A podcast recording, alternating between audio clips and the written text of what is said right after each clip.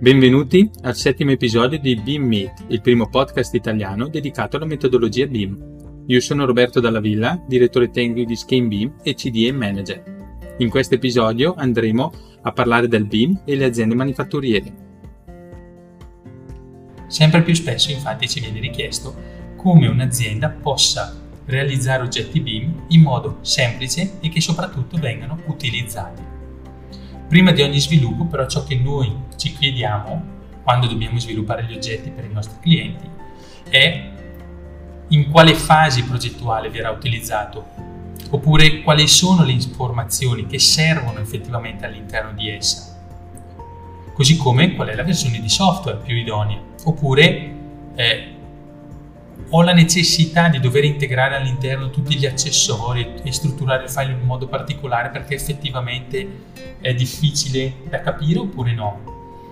Così come una volta che il mio modello è stato realizzato, il mio oggetto è stato fatto, se effettivamente intuitiva nell'utilizzo.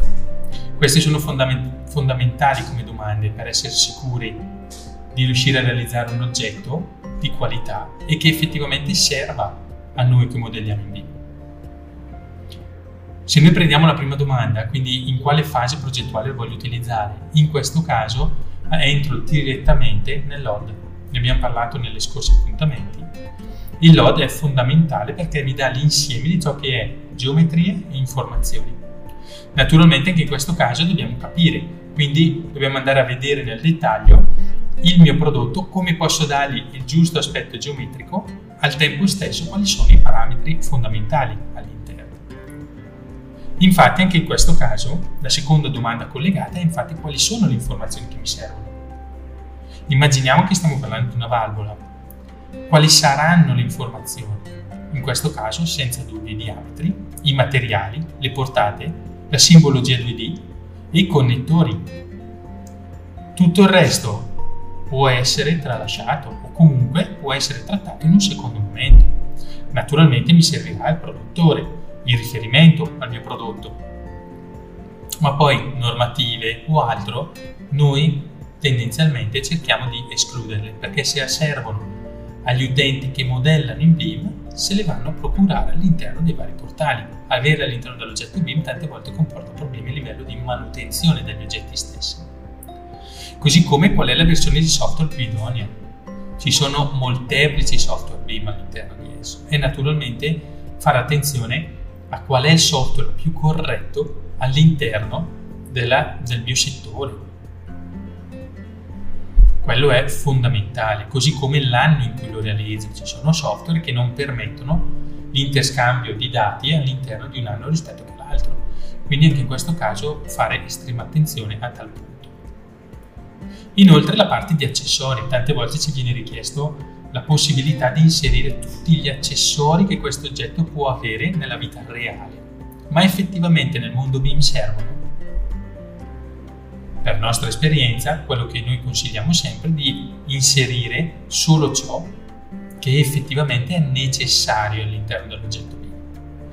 A meno che questo non serva anche come magari configuratore di prodotto, allora un altro discorso, oppure per integrarlo direttamente all'interno delle fasi interne proprio progettuali dell'azienda e non solo del progetto.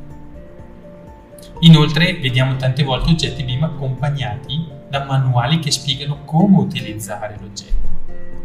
In questo caso se sono manuali semplici ci può stare per accompagnarlo, ma nel momento in cui diventano manuali di 5, 6, 8 pagine eh, diventa praticamente inutile un oggetto BIM perché è troppo complesso e di conseguenza l'utente tipico non lo va a utilizzare e quindi va a finire che ho realizzato un bellissimo oggetto BIM dove all'interno naturalmente le informazioni sono sbagliate e che queste non vanno bene. Quindi quando noi a livello di skin BIM andiamo a realizzare gli oggetti BIM, in questo caso queste sono le principali domande che ci facciamo prima di realizzarlo, naturalmente le facciamo con i nostri clienti e andiamo ad approfondire insieme. Poi nel mentre ci sono anche delle domande che ci vengono fatte perché eh, mi si dice Roberto, gli oggetti BIM alla fine sono tutti uguali da fare. Assolutamente no. Ogni oggetto BIM ha la sua peculiarità, così come è l'oggetto vero e proprio. Quindi non possiamo andare a standardizzare gli oggetti BIM perché se anche appartengono allo stesso prodotto o categoria di prodotto, il prodotto stesso ha delle peculiarità diverse, uno rispetto all'altro, e quindi ha bisogno di un oggetto diverso rispetto agli altri. Oppure posso realizzare un oggetto convertendolo? Assolutamente no. Se io converto un oggetto CAD in BIM, indipendentemente dal software, ho un oggetto statico, morto all'interno del mondo BIM, il quale non viene utilizzato dai progettisti.